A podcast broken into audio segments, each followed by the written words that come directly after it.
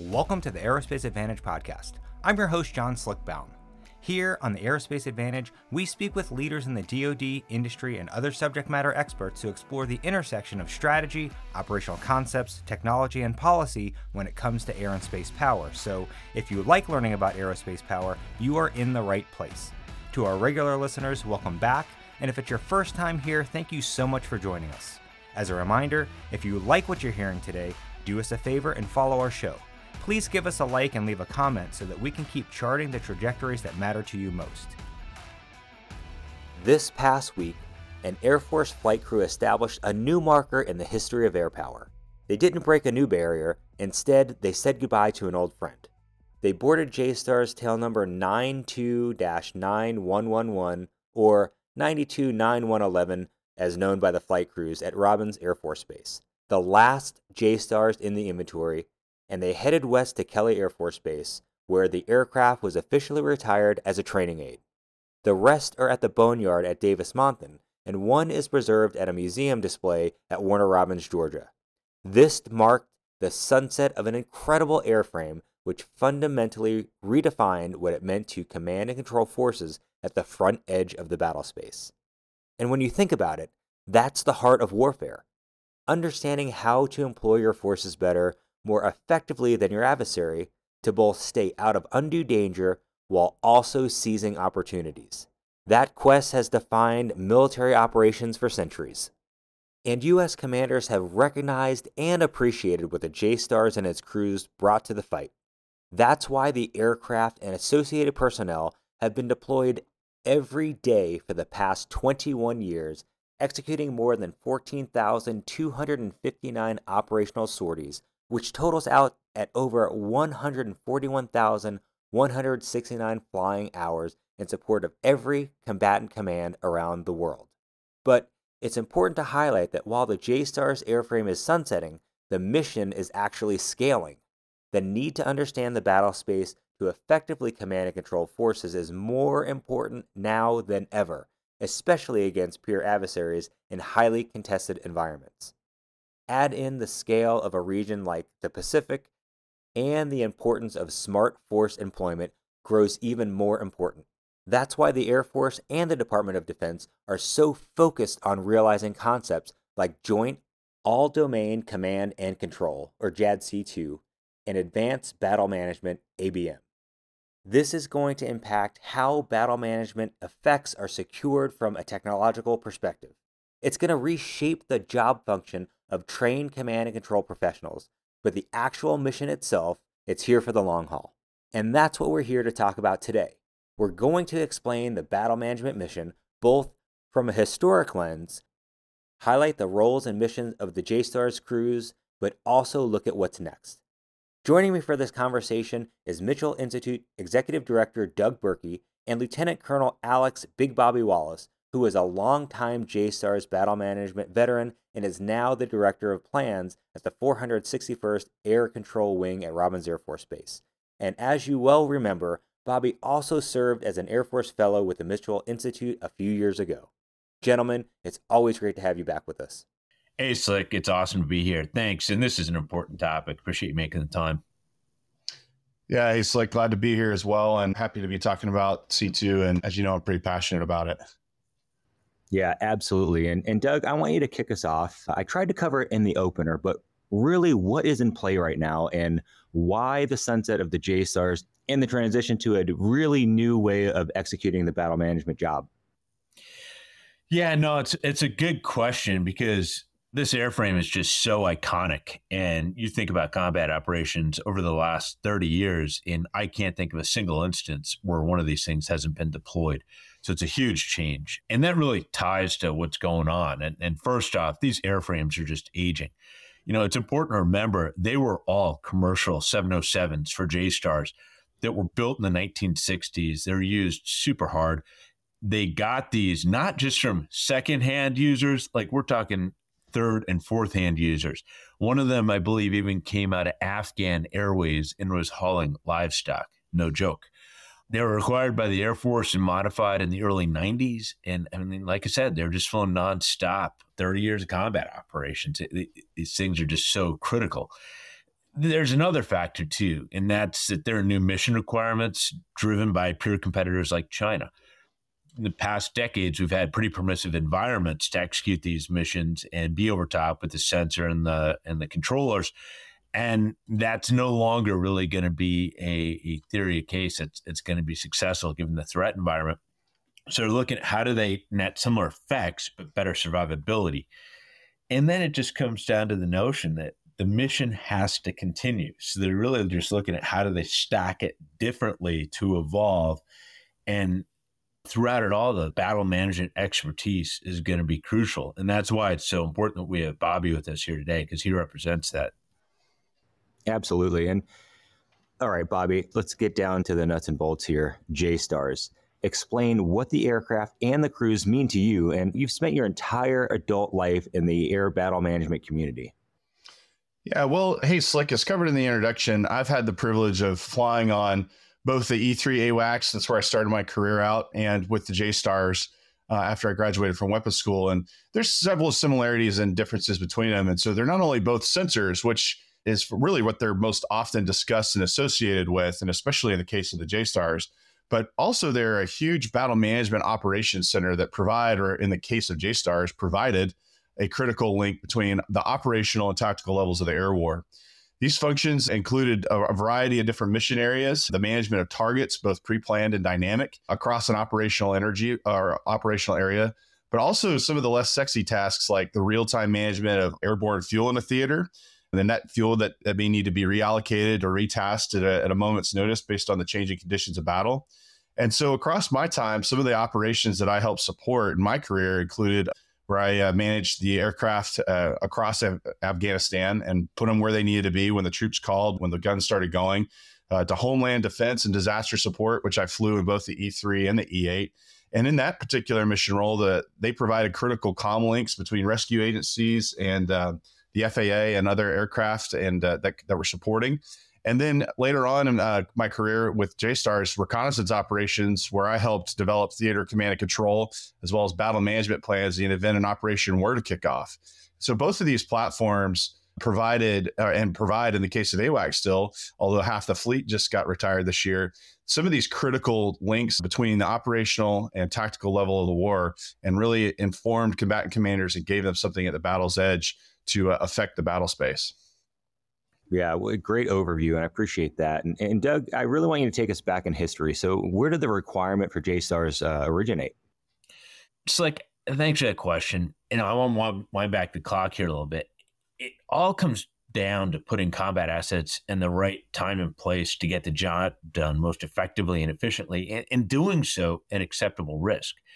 The requirement for this really came about specifically for JSTARS and its Bobby related AWACS during kind of the end stages of the Cold War to help support maneuver of ground forces, specifically for J Force, for JSTARS in Europe against Soviet threat. And AWACS obviously is more the air side of the equation. But really, this notion of using sensors, controllers, and communication links to yield a real time command and control function.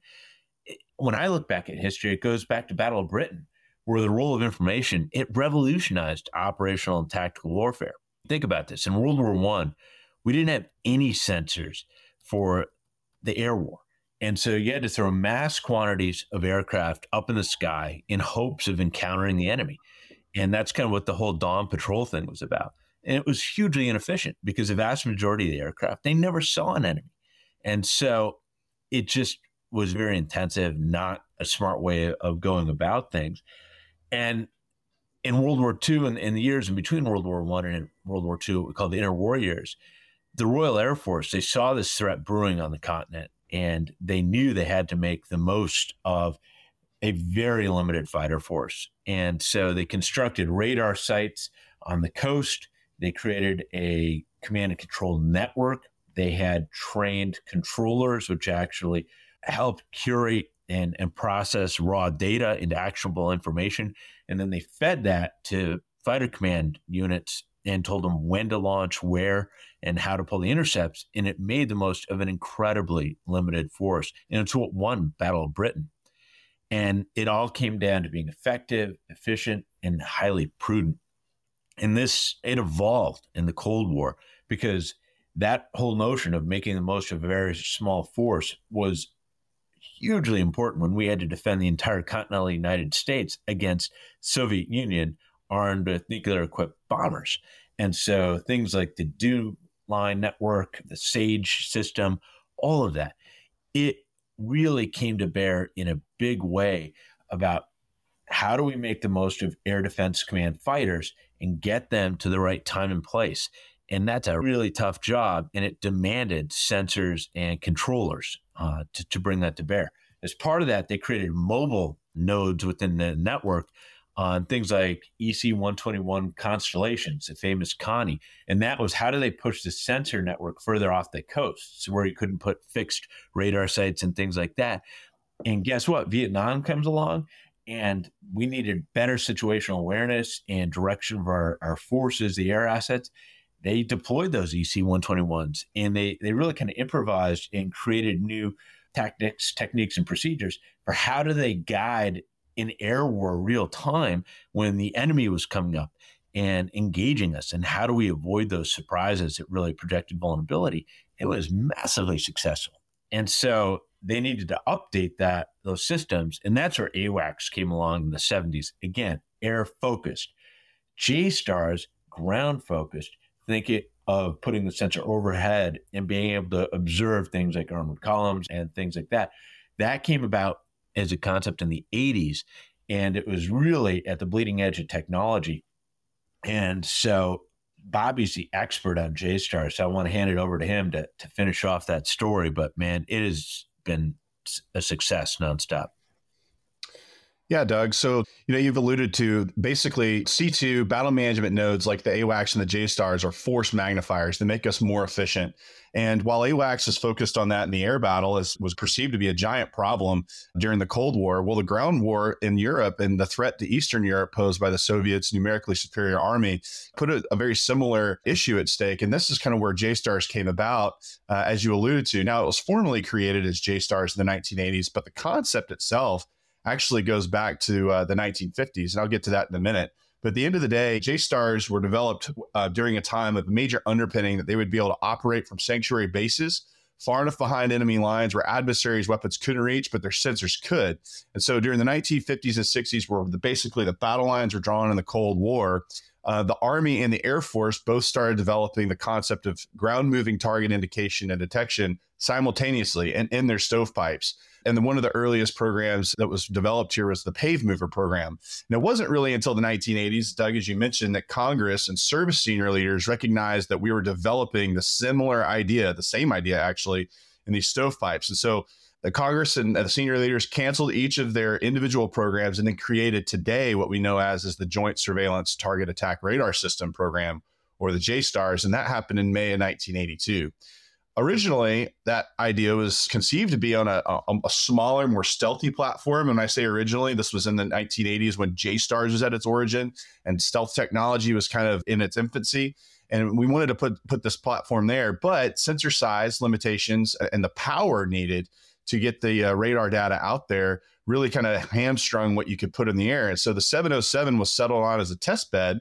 But as the cold war ended desert storm occurred the platform was highly successful in the Gulf War and Desert Storm, and, and the 707 was actually settled on as a permanent solution due to its relatively low acquisition costs at the time. As you mentioned in the towards the beginning of the podcast, like so, a lot of the JSTARS, in fact, all the JSTARS were bought secondhand because at this time the airlines were moving on to more advanced technology, and so these spare aircraft were hanging around. Um, but it was really never ever supposed to be the permanent solution. It was supposed to be a bridge to an all in one platform like the E10, which was conceived to be a multi sensor 747 based platform. That idea was tossed around in the mid 90s and the early 2000s for being canceled outright in the 2010s. And so the aircraft and the crews of the JSTARS ended up answering the call for the ground moving target indicator service, the battle management service, early warning uh, for uh, over 30 years in that vein. Yeah, it's really incredible, and and have the perspective from both of you. You see the origin, and then you know, think about the incredible mission that it did for 30 years. Bobby, if you can take us on a tour of the JSTARS and talk us through a walk around uh, of the jet and tell us what's special about the jet and you know help us understand what's inside because that's what's important right the crew positions and their roles yeah, absolutely. So if you were to walk up to a JSTARS on the ramp, you would see a white 707 uh, with your traditional 707 features like the high frequency radio antennas off the vertical stab and the ends of the wingtips. But what would really stand out to you about the JSTARS is underneath the nose of the aircraft is the 24 foot long, we called it the canoe, and it's what basically a sensor pod that held the, the radar aperture. Uh, you'd also see various other UHF, VHF radio antennas, uh, battle link antennas. And let's not forget the J and JSTARS was joint. We actually had Army members on board as well. And we had Army link systems to support the Army schema maneuver with our sensor. And so that's what you'd really see from the outside. Now, once you got in the jet, you walk through the door and you'd have your flight deck in the front, your pilot, your co pilot. We also flew with the flight engineer. And then working your way backwards, you'd see some common computer technicians. So our com technicians and our data racks, where we had a little crew rest area in the front where we could uh, fix a meal or on really long sorties, grab a nap. And then right behind that, you would see your com and computer techs and they were really charged with the airborne operation of the radars and the radio. So if a radio broke in air, we had folks on board that could go and fix it and keep that critical link working. And then further back, you'd see the navigator. So in the case of the JSTARS, this is different than the AWACS. The navigator actually sat in the back of the aircraft amongst the mission crew and had a full mission crew console as well as the flight instruments for navigation. And then just behind them and to the left, well, to the right, if you're walking backwards, was an airborne intelligence officer. So we did fly our entire time with an intel officer on board that would do real time interpretation of uh, sensor data to send off to answer commander's critical intelligence requirements. So they had a little bit different function than the battle management team that they sat pretty close to, but there were a few data racks between them. And the battle management team in my day consisted of air weapons officers and a senior director, as well as the mission crew commander. And between that relatively small team, and there's various schemes of organization depending on the mission you're supporting. But long story short, they would take that sensor data in a quick time, turn it into a target list, issue it out to aircraft under their control, and then track the effects that those aircraft delivered. The mission crew commander would oversee not just the operations of the entire aircraft, but also played a critical role often in uh, determining the order of those targets and reporting it up to the Air Operations Center. Then behind the battle management team, you had the surveillance team that was manned and staffed primarily by enlisted air oper- uh, enlisted career enlisted aviators. And so we had a senior data technician or an SD tech or senior director technician, sorry, and they managed a small crew of enlisted folks that basically their job was to look at radar data, look at the geographic features, tag it with symbology that could then be communicated over data links, um, that allowed the battle management team to sort this data, but they were really at the ground, uh, like right at the origin of seeing and detecting something and determining whether it uh, needed to be prosecuted and how it needed to be communicated. And then in the very far back of the aircraft was a sensor management officer. It's actually a trained air battle manager. And then what their job was to manipulate the sensor, the sensor settings to, to maximize the data returns based on the mission. So that's really the front to back. Now, we also, up in the battle management team, was an Army officer. And in the back was also two other Army surveillance technicians. And their job was to take that sensor data and communicate it down to the ground forces uh, which we actually had an Army um, component with this and the ground force for the support the ground commander schema maneuver as well. They played a role in how the sensor would be uh, operated too, but they were really they were making double use of that data and they worked hand in hand with the Air Force officers on board to ensure that as targets needed to be prosecuted as it related to the Army, that we had truly an integrated and joint operation. So really unique feature of the JSTARS that uh, the AWACS didn't necessarily have the counterpart to. So that's kind of the the summary there, Slick. Does that cover the basis for you? You know, one thing that you did miss as a Viper guy, I always heard you guys brag about the galley and the number of bathrooms that you had on board. So I just want to throw that out that you missed that in the walkthrough. Oh yeah, yeah. We did have the we did have the galley. It was uh, necessary for some of those long sorties, which by the way could go upwards of twenty hours. And the two bathrooms were, were definitely requirements. Although sometimes we did have to go to Viper style operations when the bathrooms reached capacity on those really long combat support missions. So now, Bobby, can you compare this to the AWACS because you served on both, and that's super cool for the audience to learn about. Yeah, so like I mentioned before, I started out on the E3. So the E3, same approach. You you walk up to it on the ramp, and the first thing that you're going to see is is the big black and white rotodome that sits on the aft part of the aircraft. But you'd also notice towards the front of the aircraft was a passive detection system. So two little cheeks. It looks like uh, just behind the crew entry door on both sides of the aircraft, and on the front nose and on the tail, there was also a pod and that was our passive sensor suite that we had near and dear to my heart because I was an electronic combat officer on the AWACS as well. And so you'd see the same complement of antennas, not exactly the same, but similar looking to the general audience. And then as you get on the aircraft, big difference in the E3 is that the flight deck actually had the navigator up in the flight deck in the cockpit itself. And then working your way backwards on the E3, you actually have your com technicians right up front. They basically would set and manage your radios and your links. And then you would have your computer data technician, and then followed by your battle management team. And now they have recently changed the crew construct on the AWACS lately, but it largely remains the same. Where in the back, you have a combination of officers and enlisted that provide a battle management function oriented generally towards the air and the surface. So a weapons team with a senior leader there, or an SL as they call it now. And that senior leader basically makes sure that the air weapons officers are executing their functions in their geographic area to support Slick, which you would know uh, in the F 16, which we always provided a lot of control to F 16s, supporting your target timeline, which moves a lot faster than the ground moving targets. And then your senior leader in charge would basically orchestrate that across several flights of F 16s or lanes, depending on your mission or operations areas. Then there's a senior leader in charge. Think of that as the MCC equivalent on the JSTARS. Then they also had a surveillance team and then a passive sensor operator, the artist formerly known as electronic combat officer that manages the passive suite. What the passive suite allowed you to do is basically create a combat ID that Slick really helped you out. So at range, I'd be able to not only detect it with the radar, but also get a radar signature off of it that would allow me to upgrade its targeting, which really helps you in your weapons employment, and the tactics as you might approach it. So that's a really cool function that E3 could do between it. Now, also inside the E3, the combat crew, the senior leader in charge, and the SL, along with the surveillance team, they have uh, chat capabilities and they have link capabilities back to the AOC to provide what is known in the business as the common operating picture. So that's kind of the long and the short of the E3. So big differences between the mission is what the sensor data they're using to battle manage, the pace of the conflict, basically, how time plays a role in that, the weapon systems they support. But at the end of the day, it's all battle management and it's basically a, a weapons resource management. Yeah, absolutely. A, a, tremendous part of the overall air power team there. And as we've mentioned, anytime we were working with an AWACS, our timeline and targeting and execution was just, uh, you know, 10x by the SA and capability that you guys brought to the fight. Now, you are battle managers in both uh, the AWACS and the JSTAR. So, how does that differ from jobs executed uh, in the Combined Air Operations Center or CAOC and from what Intel does? Wow, Slick, that's a, that's a big question, and it's one we get often. So we'll work big to small here just to break it down. So the AOC or the Air Operations Center, think brick and mortar in its traditional sense. They're located kind of all over the globe and, and in the U.S. They're traditionally tasked with the management and execution of the operational level of war. So they have a strategic plans division.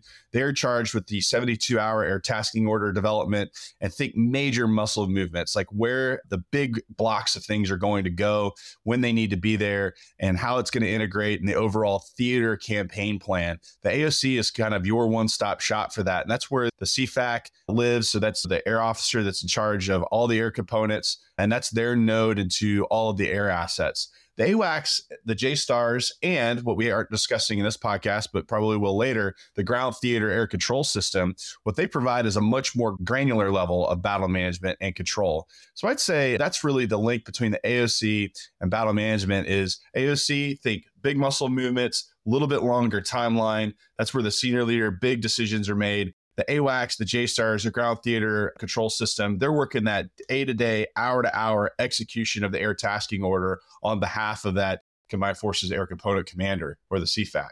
Now, getting over to the intel side of things, I'd say the biggest difference between intelligence and intel operators and battle management is the time difference and the relationship between data and how you execute against it and the time there. And so I actually wrote my weapons school paper on this concept when I was out at Nellis and really, basically, battle managers aren't charged with answering a commander's critical intelligence requirements the same way that an intel officer is.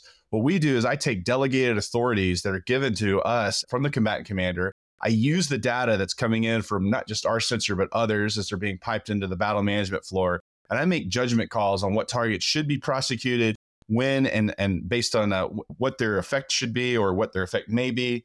And then at that time and the pace of war that doesn't really let me do the detail analysis that our intel operators do. And so our intel operators they develop really refined products. What i do is i take data and i provide a timely service to the pilots and the effects generators like yourself Yeah, again, a great rundown, and I really appreciate that. I want to switch over to Doug quickly because you hit on this earlier, Doug. When did you get the sense that things were going to change for air battle management from a mission standpoint? Yeah, I mean, it came about at, at the end of the last decade, and if I had to, to pin a leader onto it, it would. I'd really Chief Staff of the Air Force, General Dave Goldfein, is probably the one that began articulating a very different vision for how we're going to execute warfare, not just in the Air Force, but in a joint fashion. And it was through a very networked set of capabilities. And it was all about how we do the smarter force employment, right asset, right time, right place, stay away from threats that are, are too dangerous and, and be smarter. And it was all driven by the notion that the Pacific was going to be very dangerous given the Chinese threat and that it's huge. And so you dilute aircraft numbers very fast because look, we all know we have the smallest Air Force inventory wise in, in services history right now. You put that in a theater the size of the Pacific, and all of a sudden something like 100 F 22s, which are the ones that are combat coded, it, it, it dilutes that to nothing real fast. 20 B 2s, similarly. So, how do you ensure you get those things right time, right place? It all comes down to effective battle management.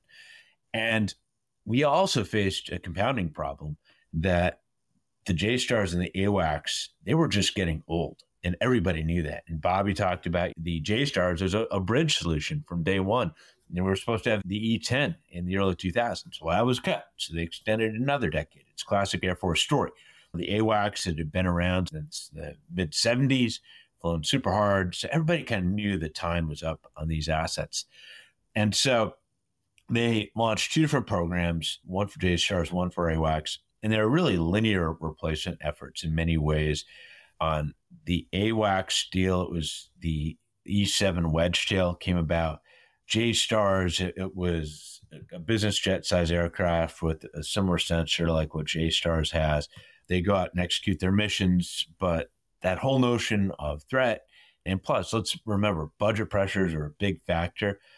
The Air Force snapped a chalk line and said, for the ground uh, target indicator mission, we're going to move that to space based. We're actually going to skip this interim solution. And by the way, the air solution will go that way as well uh, for the AWACS replacement, but we're going to stick with an interim for some risk management, stick with the E7. But as far as we're talking about with JSTARS, the sensors go to space. The battle managers obviously remain terrestrial based, but there's a highly networked system. And it's also one that can be fed from other sensors in theater with AESAs and, and things that are on different assets. And so it's very disaggregated, very distributed. It's also very ambitious. I mean, the technical challenges here are significant. And I think that's why kind of keeping the E7 as, as a bridge piece to manage some of that risk is probably a smart option. But that's where we're at. But it's all about right time, right place, managing the threat. And it's just vital. And I would say we thought it was important for the last 30 years. It is going to be really important given where we're going. Yeah, Doug, I cannot agree on your last point there. I mean, the importance of this weapon system coming online, it's just, it's such a national security imperative. We, have got to get this going. And, and, Bobby, you're on the cutting edge of this transition. So walk us through the macro challenge you uh, and your leadership are trying to address. Yeah, so Doug hit on the E7, and the E7 is definitely you know a program that is being discussed a lot as that bridge solution as as a sensor, you know, an AMTI sensor is something that, as I mentioned early on, the, the platforms are often associated with the sensor, but also that battle management network or that battle management node. But on the other side of this, what we're working on, and I'm a part of the 461st Air Control Wing right now, is how we're going to get after some of the ground theater air control systems and so we talked about this new technology, that where the sensors are, the communications, the battle managers being terrestrial based. What all this really is is kind of a whole new concept of operation that we need to think about critically as, as not just a service, but a joint service as well, is how we're going to present our C2 forces, how we're going to organize them, and then, really, in this interim, how are we going to develop tactics, techniques, and procedures to give those combatant commanders options uh, scalable, tailorable options so that they can see and communicate, and th- and the war and the air battle it can be managed effectively. So right now, down at the 461st, we're building a new facility that is a part of a larger. It's one of the new four elements that are outlined inside of ACC's Battle Management or BMC2 roadmap. And the organizations that support it, we have a few different courses of action that are going out here. And so, really, what we're looking at is that the E7 will be one part of several new components of what was traditionally the AWACS and the JSTARS that will uh, be flexible, a little bit more tailorable, or a lot more tailorable actually, that will fully leverage these new technologies in both communication and sensing. So we're down here wrapping our minds around that problem right now. We've got a couple of different courses of action that we're pursuing. So yeah, I think that covers the base for you there, Slick. Yeah, well, I'm going to ask you to break it down uh, in macro lanes again because I'm guessing there's technology which involves the sensors, the connectivity, and the processing power, and then of course there are the people that involves the traditional battle managers plus new folks. Something like Guardians operating the sensor constellation. So all of this is going to need an organizational construct. Yeah, so I think a good way to break it down and a good model to think about it in big bins. And this is something I worked on at the Mitchell Institute as well Is you know, you have three big components. It's a trinity really of C2 and battle management. You have sensors, you have decision makers, and then you have actors that go out and prosecute based on the decisions that are made and the data that they could see. And linking these things together are the communication pipelines. And so on an AWACS and a JSTARS, two of those three components were represented right there on the airframe. You had a sensor and you had a you had decision makers, and they could issue things out to the actors. Well, as Doug alluded to, these things aren't as survivable in the Pacific. Our concept and assumptions about how we could go to war have changed based on increased ranges of weapons from our adversaries. And so let's think about it. You know, sensors aren't just strapped to airplanes anymore. So communication technologies allows us to disaggregate sensors, which really gives us a better picture. So space-based sensors, terrestrial-based sensors, airborne sensors that are on the E7 and other platforms. And now they can pipe that data over IP, which lets us get into technology or communication technology now. They can connect over various communication forms to get into uh, battle management nodes and command and control nodes, which now allows them to one, get a better picture, and two, be more survivable. And so now we can start to see both in the sensing and the com realm where members of the Space Force come into play because a lot of these sensors are going up in orbit. Obviously, space supports a lot of our com technologies now. And in fact, we've moved some battle managers over to the Space Force to begin looking at some of these problems as well. Not very many, but uh, a contingent to be represented. So I would say between the sensing grid that we're, we've developed over the course of years, the communication, the advent of long haul and IP based comms has allowed operators from a lot of different career fields to be in more survivable locations, to be more effective, and to communicate out to the actors that are in the battle space. Now, as Doug alluded to, you know, a lot of this stuff is still in its development stage. Like we are having to wholesale rethink the way we've done command and control for the first time, really since World War II. I mean, we had a traditional way of going to battle with set assumptions that have really been changed a lot with the tactical problem and the operational and campaign problem that we have in the Pacific. And C2 is going to have to adapt as well. Yeah, that, that is a great point. This, you know, haven't had to do this since World War II. Doug, what are some of the challenges going from the JSTARS AWACS model of uh, sensors on an airframe with a crew, and how's this going to affect the global enterprise system? It's a really big deal. To go from an encapsulated mission system that Bobby described on a single aircraft to one that's highly disaggregated, it brings about a lot of challenges that need to be managed very deliberately. And I would say it starts with requirements. Think about it. AWACS, JSTARS, you had one plane, integrated set of systems, the sensors, the com links, the people were on board. That led to a program office managing that thing and coming up with requirements, modernization, funding lines, you name it. It was a tight team.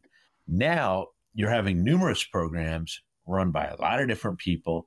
And we need to keep those all synchronized and aligned. And that's not easy, especially when you're given the classification items that are in play. And you got two services, Air Force and Space Force.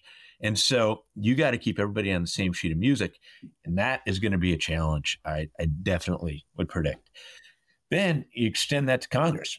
Before, AWACS and JSTARS, they were owned by single subcommittees, air land. Now it splits apart because different components are owned by different subcommittees. And so the space based piece is owned by Strat Forces. The other elements are still going to be with air and land. I mean, so when you're talking about oversight, managing programs, budgeting. You have to make sure those subcommittees are talking to each other to keep these elements moving in tight formation.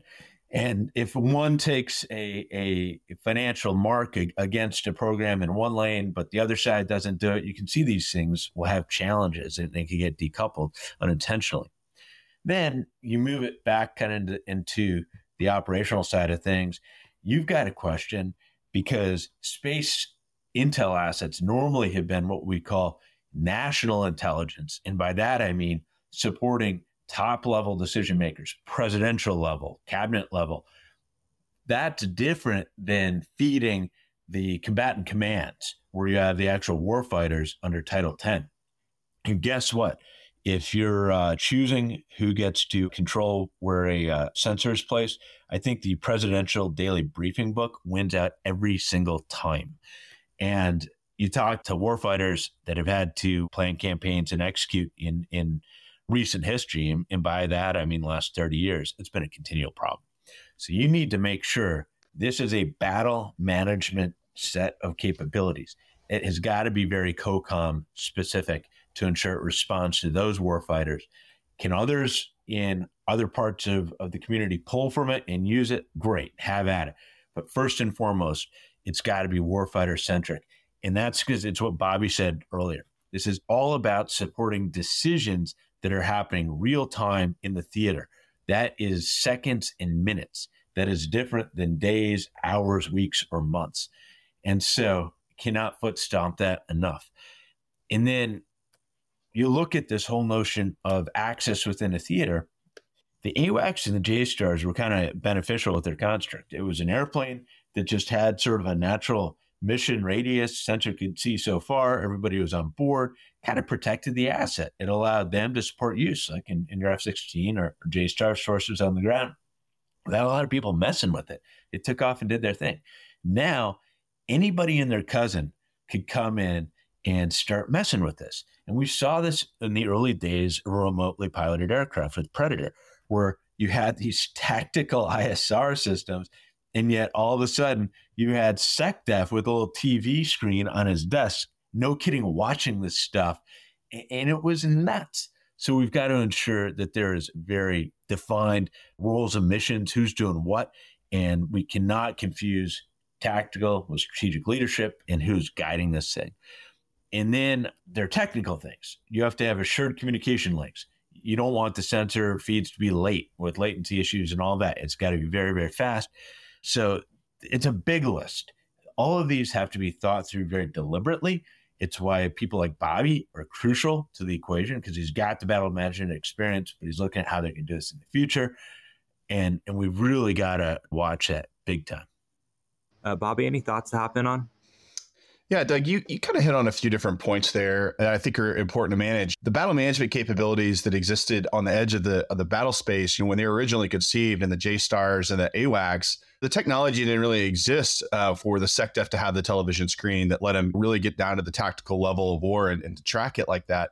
And what I saw really between my first and my second deployment on the AWACS in the early 2010s was on the first deployment, I had a lot less oversight, if you will, uh, from the AOC when I came back for the second time, a lot of the authorities that had previously been delegated out to the battle edge had been pulled up into the AOC and like pulled up to higher echelons of command. And I think that was really kind of a symptom, if you will, of a super permissive air operational environment that was the Middle East. And we were there for a long time. We have a whole generation of officers that are used to employing in a theater where we didn't have a persistent air threat that would pose the same kind of threat that our adversaries in EUCOM and the Pacific would pose. And so, because of that, we kind of saw a, a degradation, if you will, of not just the appreciation, but also the TTPs for that on the edge battle space decision maker and the reason why they need to be there. And so, I'd say that's one point, And that also ties in some of those large national assets that you made and that the time that would be basically allowed and, and, and considered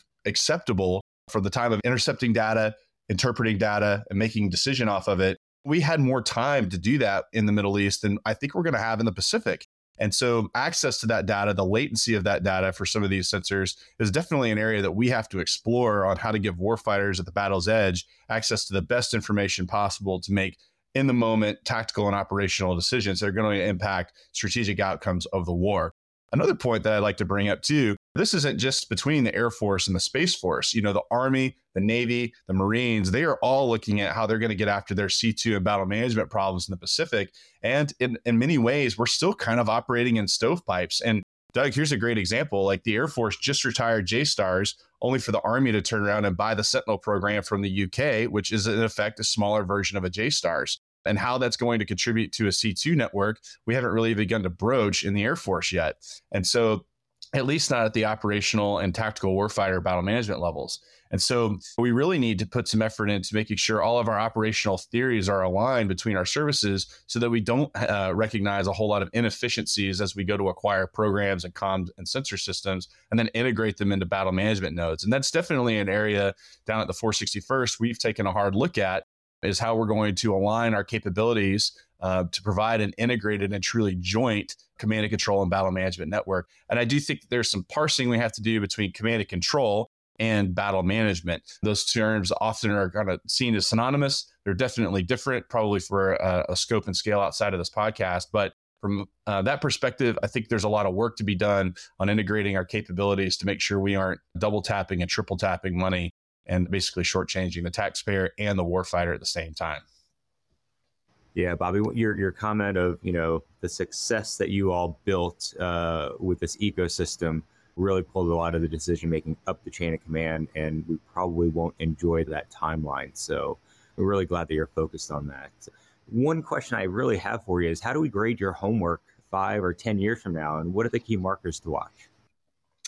Yeah, so I think key markers to watch that I think we would all be familiar with are how we acquire new battle management technologies. That is, in our case, the TOC, as we refer to it, or Tactical Operations Center, a family of systems, as well as the E7. And so, how we buy and the numbers we buy are definitely going to impact what we can do and, and what kind of force we uh, forces we can present.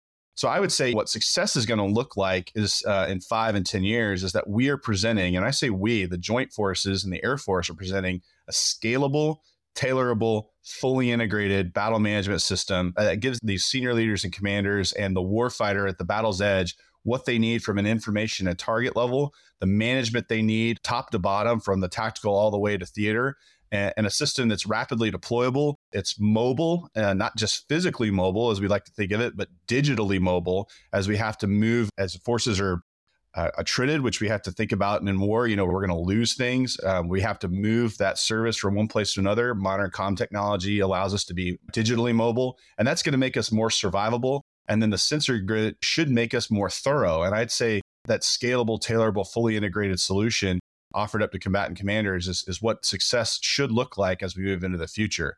And along with that, how we organize our C2 forces, train them, you know, organize, train, and equip these forces to do this and offer that up. I think we've seen over the years it's going to be it's going to be very difficult for each theater to own their entire their own entire air force, especially C2 and ISR, which are exquisite systems. So one of the areas we're looking at right now is what does a C2 task force look like? How do mission oriented C2 wings uh, look like in the Air Force? So maybe instead of having an AWACS wing and a JSTARS wing, maybe you have a, a mission oriented C2 wing that is charged with a certain component, whether that be a domain orientation or, or some other type of organizational scheme, but basically allow us to go into a theater, give the commander options, get there quickly, and win the war and get inside our enemy's OODA loop. Well, well, Bobby, what about the people? I know we, we've mentioned that before, but you know, battle managers take years to cultivate, and it's a complex art. So, how do we sustain your career field as we work through uh, this transition? Yeah, Slick, that's a really great question and a, and a very complicated one too. Battle management, just like flying an airplane, it requires practice to get good at. You know, how long does it take a 10 year experience battle manager to get created? And that's 10 years. With the retirement of half the E3 fleet, and the entire JSTARS fleet, our career field effectively lost 32 operations floors to practice this craft. And just to think, put this in scale, one AWACS sortie could provide training for up to 40 people at a time. And so you can imagine like this massive loss of capacity that we just sustained here. And I'm not going to lie, that, that makes me a little bit nervous when I think about being charged with bringing up the next generation of operators. And we didn't necessarily like onboard the E7 as a direct replacement for this. And so I think there is a, high risk of a skill set eroding here and thought processes that have been developed over years not being practiced and having to be relearned at a time where it's going to be very costly to do so, which is going to be night one through seven of or first 30 days of a major theater conflict with a near peer adversary. And so we are utilizing new sim capabilities, but that can really only go so far and we need help. And so from a people perspective, not only do we need to get these operators trained in their battle management craft, but at the same time, this career field is cultivated and developed thinking into battle management and C2 that while it exists in other career fields, like that is our specialty. I've spent my entire career getting familiar with not just one weapon system its deployment, but a whole myriad and menu of weapon systems across the joint service and how they should integrate and talk to each other. And uh, when that skill is not practiced because we don't have the platforms to get there, the operational centers to get there, then that nucleus of thought is also going to start to erode and it's going to force new lessons to be learned down the road too. We're going to effectively have a degradation of that cadre. So not only is it taking care of people and the skills they provide the warfare uh, warfighter immediately, but it's also a lot of that academic and historic knowledge of how we should do things better and those lessons learned that get passed down that I think we're at risk of losing here. Yeah, great point on that. And Doug, I want you to hop in uh, as well. I want to foot stomp everything Bobby just said, and and this is a two part solution here to to protecting this career field. It comes down to, to the Air Force and Congress. They've got to work together to protect and sustain the battle management career field. I mean, like Bobby said, it's unbelievably complex, these skills. This is, in many ways, it, these are artists and because it's such a dynamic set of, of variables they have to manage. This isn't just, hey, push this button and this happens. I mean, years to grow this talent. And it's going to be very easy for battle managers to get discouraged. They see their airframes disappearing the replacements are years off. What the heck do I do? Is my career field wrecked? That morale piece is going to be very challenging to make sure people don't run for the door. And so signals need to be sent from the top, backed up by resources and consequential decisions to, to back these people up and show that they have a future and that we want them to stay. And then comes down to just the natural personnel system it's going to be really tempting for them to rob billets in the near term to save cash. And it's also going to be really easy for talent to kind of migrate elsewhere and then it just disappears into the ether. And we're in this bridging period. And so all that could really deplete the talent pool, and we got to guard against that. I'd like to highlight what happened in the 90s when the Air Force uh, I would say very imprudently, sunset the vast majority of its electronic warfare capabilities and, and the operators. We've never recovered from that. And yet, electronic warfare, spectrum warfare, is one of the most consequential, important things right now. And we don't have a bench. I mean, what does it say when one of the senior most representatives of that career field is a colonel right now in the Air Force? Guess what? Colonels get outvoted by generals. It doesn't work. And so we have to be very careful about how we steward this field. Yeah, Doug, I could not agree more. And, and of course, we're getting tight on time here. So, any final thoughts? Yeah, yeah, I appreciate everything that we've done here, talking about the, what the skills we bring, and we are making some headway. There is a lot of there's a lot of good thinkers that are scattered across the Air Force right now that are looking at this problem. But you know, as Doug said, the, the resources to back some of this up, the resources to get after really applying the thinking that we need to do to, to posture ourselves to be ready to, to win that near peer and give our senior civilian leaders options at the table as opposed to being hemmed in because we just can't get there to make effective decisions. So I appreciate uh, the time and the venue here to discuss the career field and, and what it brings to the fight. Now I'll jump in. First and foremost, this is all going to move at the speed of money. And that's why the underfunding of the Air Force and the Space Force is so bad for the country. And it's also why these continuing resolutions that we seemingly can't get out of on the Hill are so corrosive because these are very dynamic programs as they move forward. Guess what? We're locked into last year's funding limitations. So we can't modernize the funding profiles and update them for where these programs need to go this coming year and beyond. It's, it's disastrous. And so, look, we already pushed JSTARS and AWACS way too far in terms of how long we used them. I mean, the, the airframes are literally failing structurally. And now we pushed the start button on these new solutions too late. So we've got these gaps. And the budget pressures are just going to exacerbate it all. And it all comes down to momentum. And so I think we just got to really keep attention on this. And it's a small career field. People take it for granted. And we've just got to keep bringing attention onto this. And from all of us here, I really just want to take a moment to salute everyone tied to the JSTARS mission, from the visionaries that conceived the mission uh, to industry who innovated and sustained it, especially to Northrop Grumman on that front, the maintainers who kept the jets going, the aircrew who flew it, and of course, the battle managers, the heart of this enterprise. And you guys have done nothing but perform under pressure over the last 30 years, and you've changed what it means to fight in the modern era at core levels. And we just can't thank you enough. So, with that, gentlemen, it has been a pleasure. Thanks so much for your time, both Bobby and Doug. Yeah, thanks, Slick, for having me on. And uh, I look forward to having more C2 conversations with the Mitchell Institute in the future. Hey, Slick, always a pleasure. With that, I'd like to extend a big thank you to our guests for joining in today's discussion.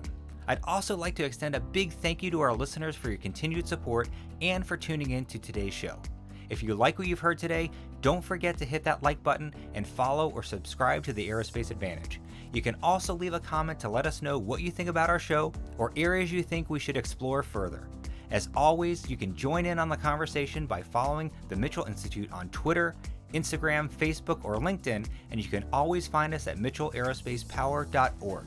Thanks again for joining us, and we'll see you next time. Stay safe and check six.